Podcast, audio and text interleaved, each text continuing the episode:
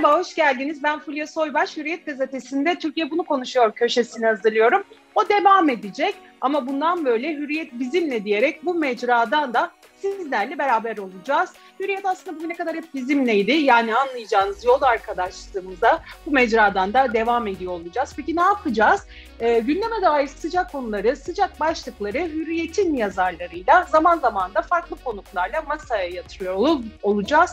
Yani anlayacağınız Hürriyet olarak manşeti yine biz atacağız. Bugünkü konuğum ve ilk konuğum Ertuğrul Özkök. Hoş geldiniz. Merhaba Fulya. Merhaba. Antikorunuz bol olsun diyeyim ben öyle başlayayım. Geçen gün torpilsiz aşı oldum. Evet Beykoz'un evet evet. Sağlık Müdürlüğü'nde girdim. Hakikaten çok saat gibi çalışıyor her şey. Yani herkese teşekkür ederim. Harika yürüyen işler. Aşımı da oldum. Hiçbir yan etkisini falan da görmedim şu ana kadar. Dördüncü gün.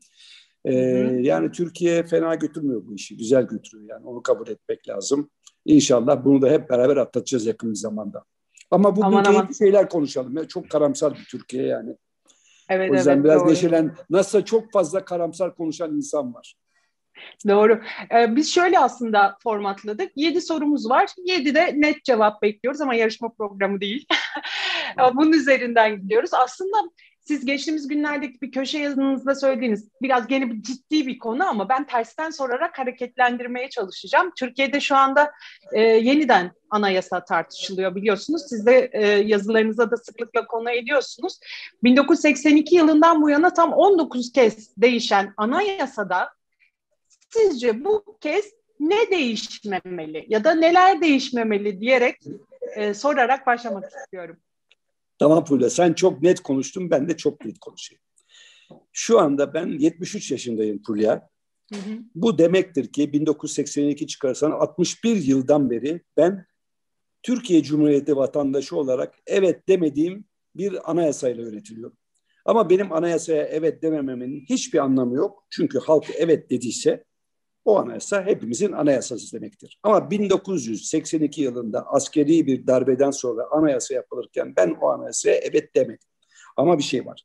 Türk halkının yüzde 82'si, 92'si o anayasaya evet dedi. Ve şuraya bakın ki aradan 61 yıl geçti. Kaç başbakan geçti, rejim değişti. Biz hala askerlerin yaptığı o anayasayla yönetiliyoruz. Ha anayasa o anayasa değil artık bir sürü değişiklik yapıldı. Bana göre bazıları iyi değişikliklerdi, bazıları kötü değişikliklerdi. 1990'lı yıllarda mecliste yapılan değişiklikler bana göre iyiydi ama bana göre diyorum hep. Ama daha sonraki referandumlarla yapılan değişikliklerde bana göre iyi olmadı, iyi sonuçlar vermedi. Şurası bir gerçek ki bu ülkenin sivilleri 61 yıldır bir araya gelip Türkiye'ye yakışan sivil bir anayasayı yapamadılar. O yüzden ben siviller bir anayasa yapmalı diyorum. Ama siviller anayasa yapar derken bugün açılan tartışma çerçevesi demiyorum. Yani çünkü bu anayasayı hı hı, bir tarafa koyup bir tarafa koyup yeniden yapmamız lazım. Hiçbir şey yokmuş gibi. Bir kere her şeyden önce şunda mutabakata varmalıyız. Başkanlık rejimiyle devam edeceğiz parlamenter sistemle mi tekrar yönetileceğiz? Bir kere bu sorunun cevabını vermemiz lazım bir anayasa yapmak için. Samimi isek eğer. Ben parlamenter sisteme dönmesinden yanayım. Ben ama yani halk başkanlık derse tabii ki başkanlıkla yönetiliriz. Bana göre başkanlık sistemi Türkiye'de bizim arzuladığımız şekilde maalesef e, iyi sonuçlar vermedi. Ama bunların hepsi bana göre değil. O yüzden benim anayasa yapma konusundaki benim vatandaş olarak yine benim tercihim şudur. Önce 1900-2023 yılında seçimler yapılacak. Bu seçimlere giderken partiler açık açık fikirlerini ortaya koymalılar. Nasıl bir rejim istiyorlar? Başkanlık rejimi mi? Güçlendirilmiş parlamenter sistem mi? Oradan daha büyük güçle çıkan partinin dediği neyse eğer onun üzerinden bir anayasa tartışması yapmalı. Anayasa tartışmalarında iki sistem vardır. Ya askerlerin yaptığı gibi 1982'de bir heyet kurarsınız kurucu meclis dersiniz adına heyet yapar onu veya parlamentodaki bütün partiler bir araya gelir o anayasanın taslağını birlikte hazırlarlar. Ben ikincisinin yapılması gerektiğini inanıyorum. Çünkü askeri dönemlerde yapılan heyetlerin hazırladığı e, taslaklar maalesef çok iyi taslaklar olmuyor. Ama önce bir karar verelim yani. Bak kamuoyu anketlerini okuyorum. Kamuoyu anketlerinin hepsinde halk halk başkanlık rejiminden memnun değil. Belki o zaman bu noktada hemen ikinci soru olarak bir referandum olması, yeniden referandum önerir misiniz? Onu sorayım. Bir de şimdi zaten bir sağlık bilim e, kurulumuz vardı. Bir de anayasa bilim kurulu oluşturulacak. Oradan bakacak olursak en sonunda da yeni anayasa oluşturulduktan sonra bu bilim kurulu çerçevesinde bir halk oylaması zaten olacak ama ekstra bir referanduma gerek var mı diye sorayım. Hem de gerçek ve özgürlükçü bir anayasa gerçekten e, olur mu? Yani bunun için ne kadar çalışmak lazım üzerinde ve sanırım tek bir pencereden de bakmamak lazım gibi geliyor bana. Belki de o yüzden bu bilim kurulu bu noktada çok işe yarayabilir gibi düşünüyorum ama siz ne düşünüyorsunuz? Tamam da bilim kurulunu nasıl tayin edeceğiniz önemli. Yani nasıl bir bilim kurulu olacak bu? Adı bilim kurulu da. Ben kurullara doğrusu pek şey yapmıyorum. Ben yine de siyasilerin yapması gereken bir şey olduğuna inanıyorum ben bu işi. Türkiye'nin çok iyi anayasaları da oldu askeri darbelerden sonra güzel anayasalar da ülkede. 1961 anayasası bana göre sen benim bütün hayatım boyunca yaşadığım en özgürlükçü anayasa. Ama askerler yapmıştı. Ayıp ya. Ayıp. Evet. Yani evet. sivillerin yapması evet. gereken bir şeyi askerlerin yapması için iyi demek benim doğrusu şurama oturuyor bu lafı söylerken.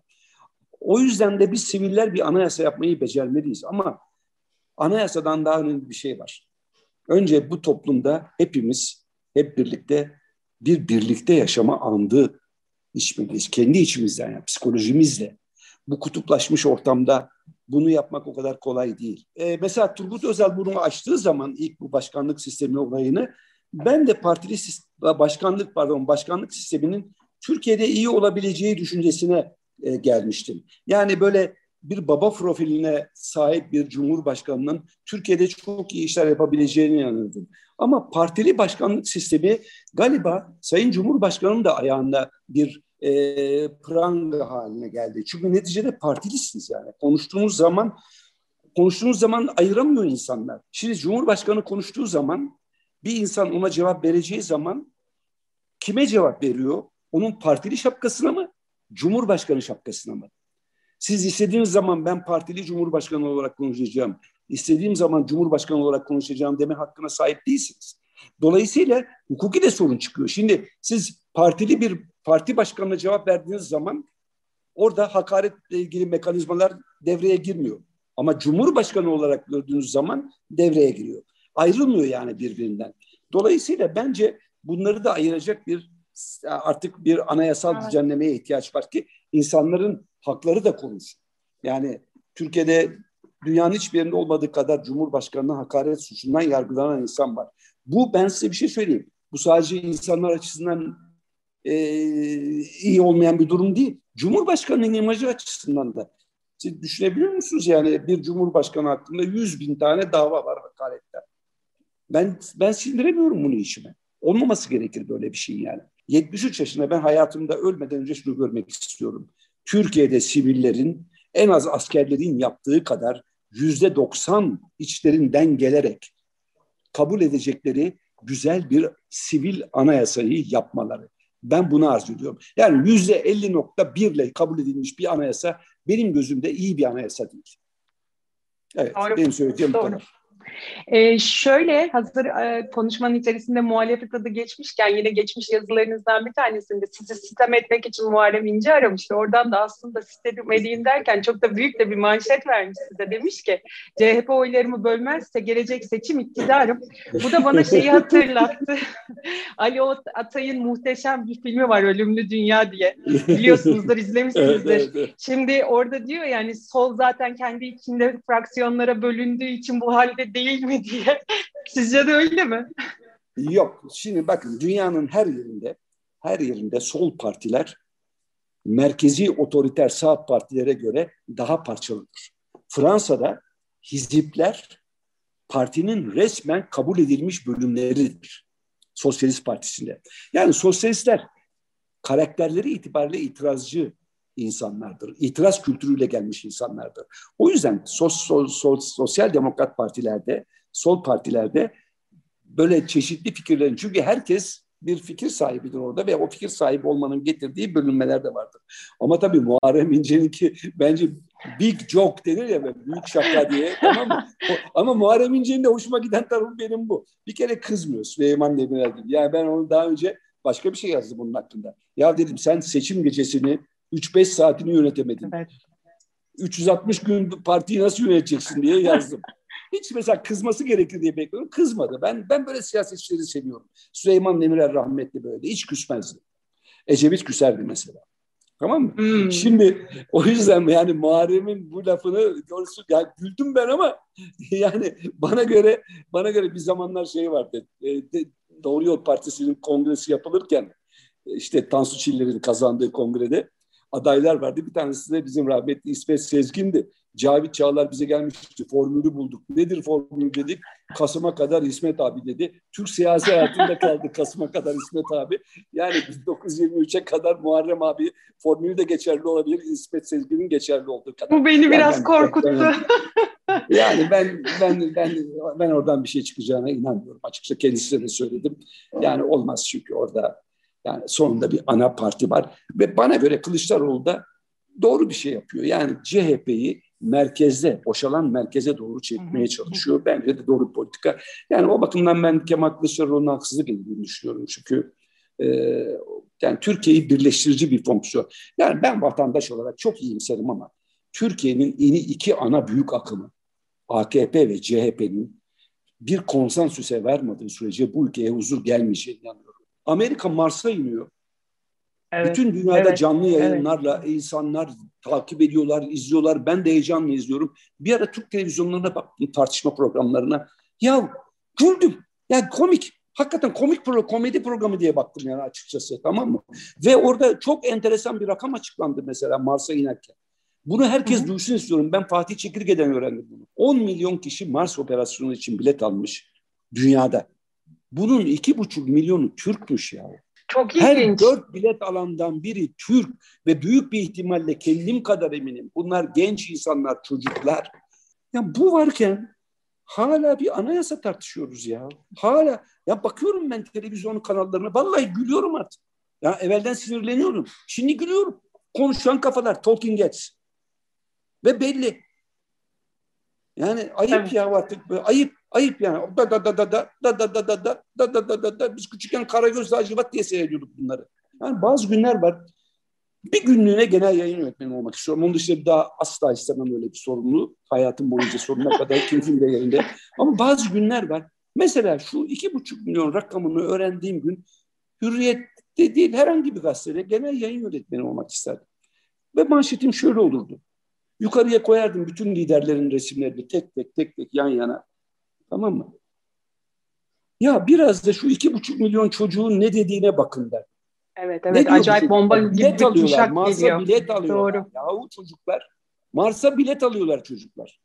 Bundan daha sembolik bir irade beyanı olur mu? Anayasa beyanından daha önemli bunlar ya. Bu çocuklar diyorlar ki biz biz Mars'la ilgiliyiz arkadaş.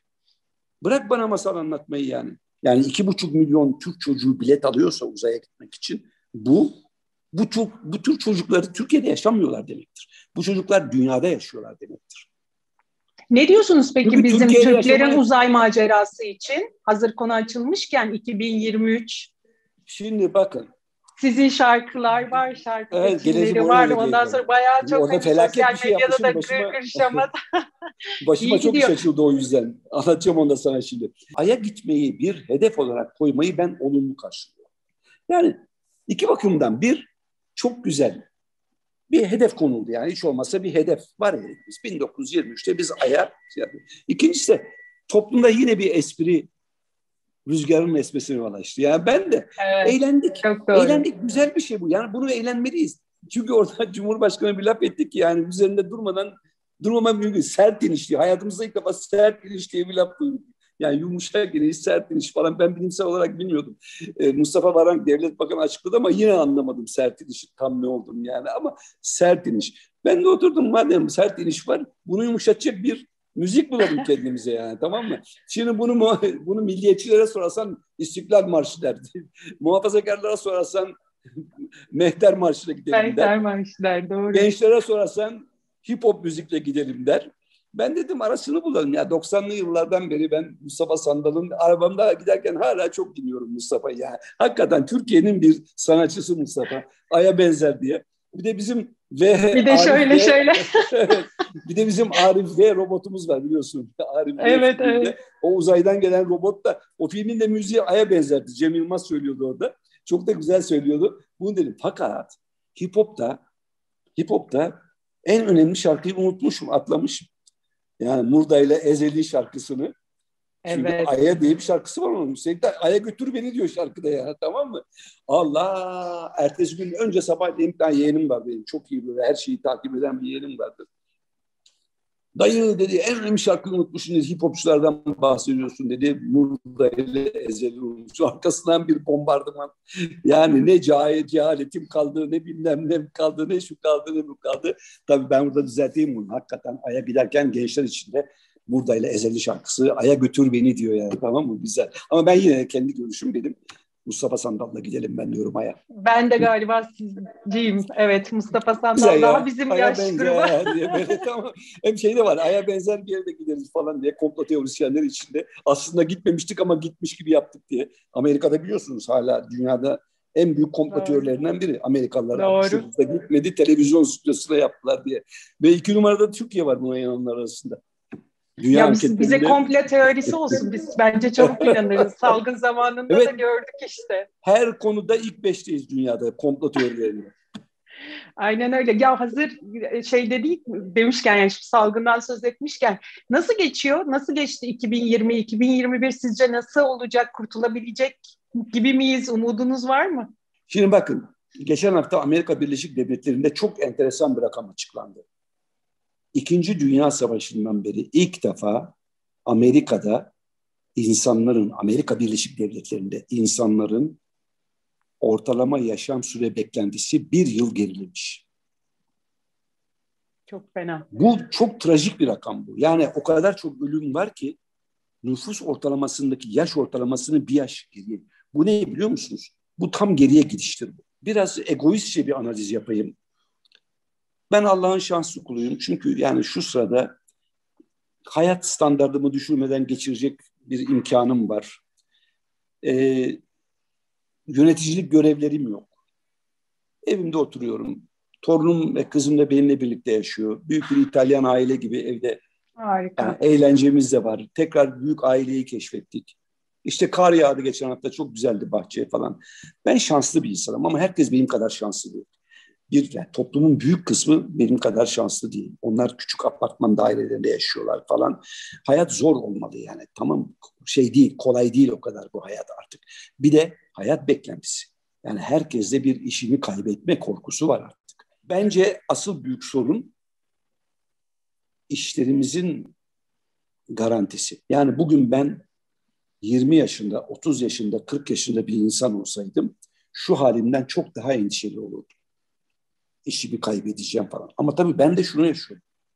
Çocuklarım, torunum, kızım ve torunlarım nasıl bir Türkiye'de, nasıl bir dünyada yaşayacaklar diye. Ee, işin maddi tarafını aşmak bence psikolojik tarafını aşmaktan daha kolay.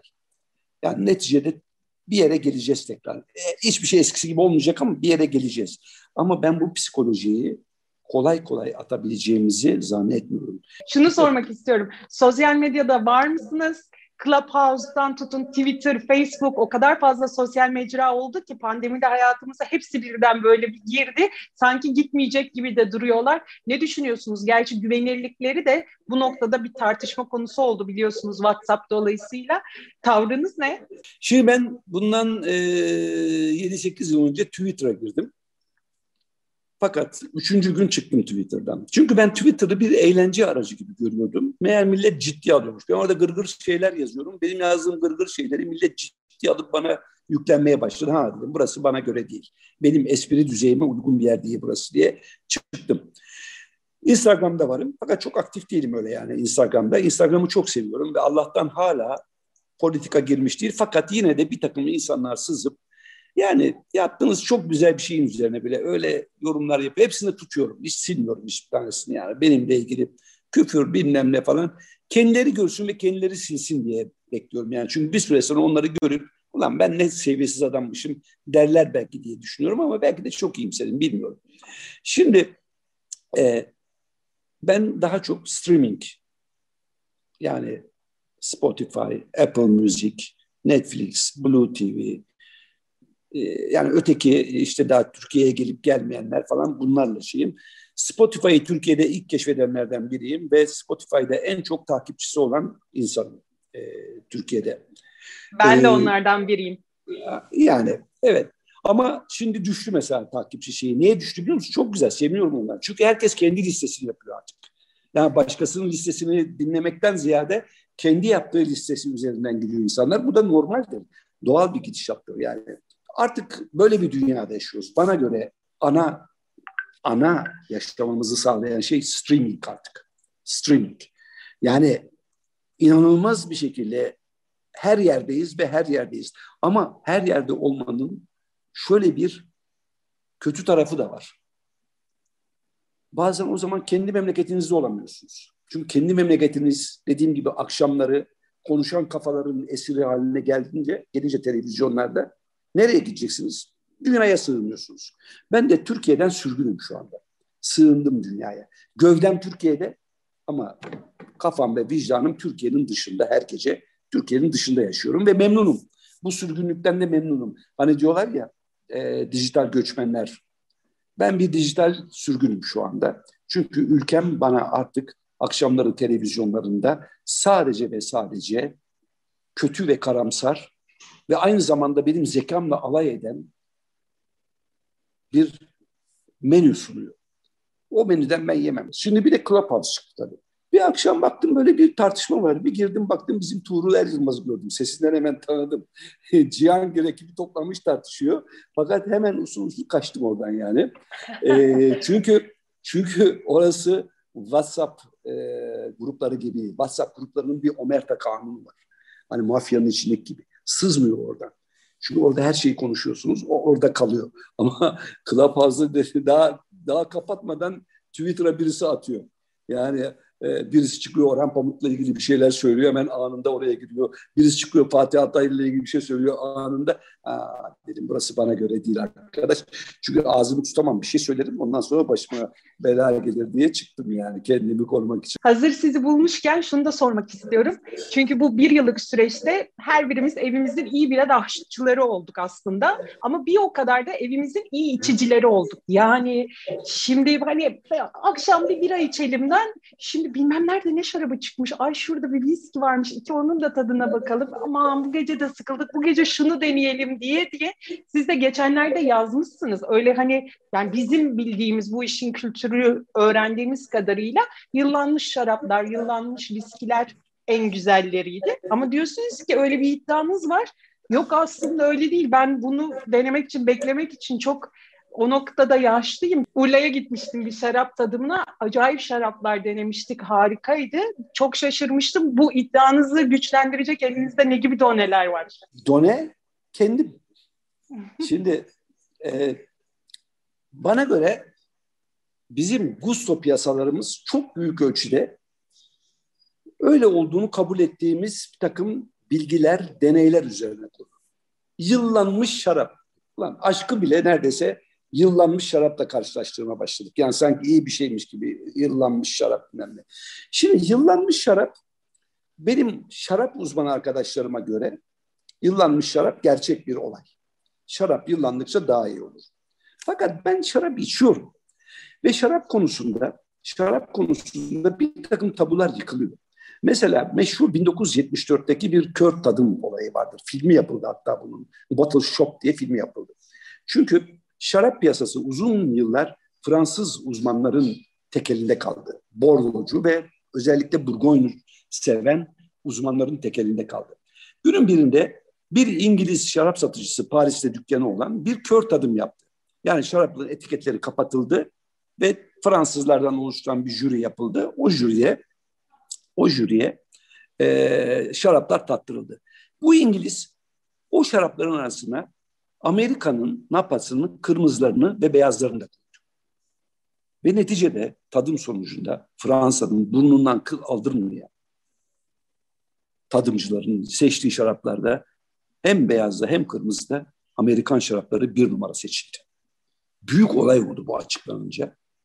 Fransız şarap uzmanları biz buna resmi olarak katılmadık diye itiraz ettiler. Ama şarap dünyasında bir devrim sayıldı bu. Yani şaraplarla ilgili ön yargılarımızı kıran ilk olaydır bu ve hatta bu şarapların şişeleri bugün hala Amerika'da Smithsonian Enstitüsü'nün müzesinde saklanır. Çünkü şarapta dünya o filmin sonunda bir cümle var. O İngiliz dükkanına geliyor. Diyor ki bugün diyor biz şarap tarihinde bir devrim yaşadık diyor.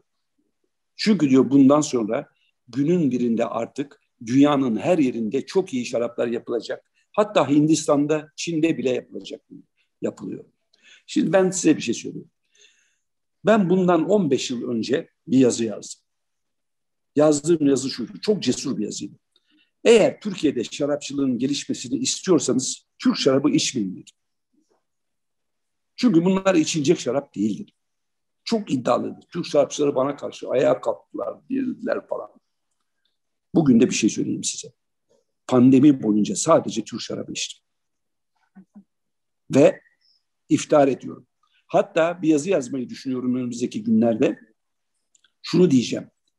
Artık Türkiye'de de bölgelerimizin süper şaraplarını kategorilerini yaratma zamanı geldi. Toskana'da süper Tuskan diye bir kategori yaratıldı. Kafadan uyduruldu.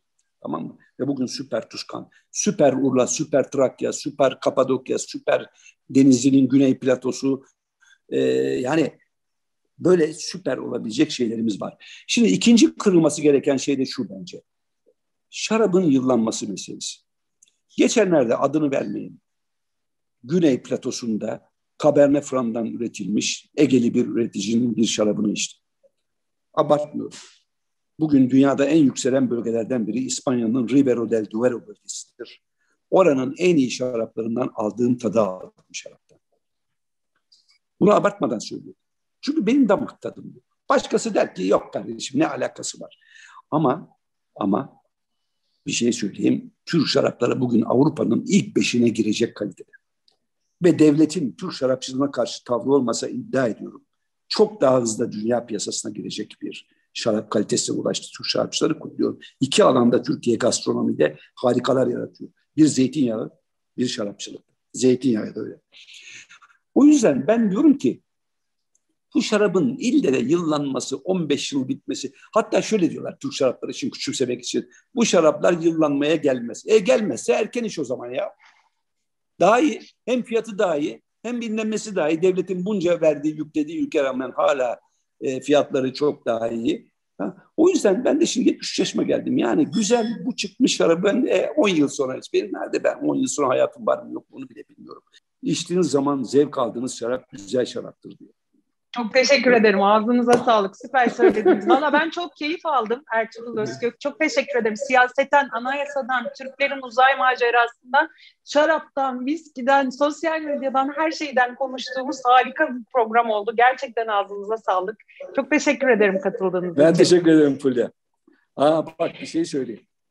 Hürriyetle Söyleyeyim buyurun. Madem açtık hürriyetle ilgili bir şey de söylemek istiyorum burada kapatırken. Çünkü ben hürriyette çalışıyorum ve bu gazetede çalışma. Ben dünya, ben hayatımda iki yerde çalıştım. Bir devlette öğretim üyesi olarak bir de hürriyette çalıştım. Başka bir işim yok hayatımda benim. Bildiğim başka bir iş de yok benim. Şimdi bak geçtiğimiz haftalarda hürriyetin önemi açısından çok önemli bir şey oldu. Sedat Ergin Savunma Bakanı ile bir mülakat yaptı. O mülakatta Girit formülü diye bir şey atıldı ortaya. Dünya çapında Türkiye'nin NATO ile ilişkilerinde şurada burada falan bir dönüm noktası oldu. Bu da gösterdi ki hepimize güvenilir gazeteciler, merkezde merkezde bulunan medyalar hala çok önemli.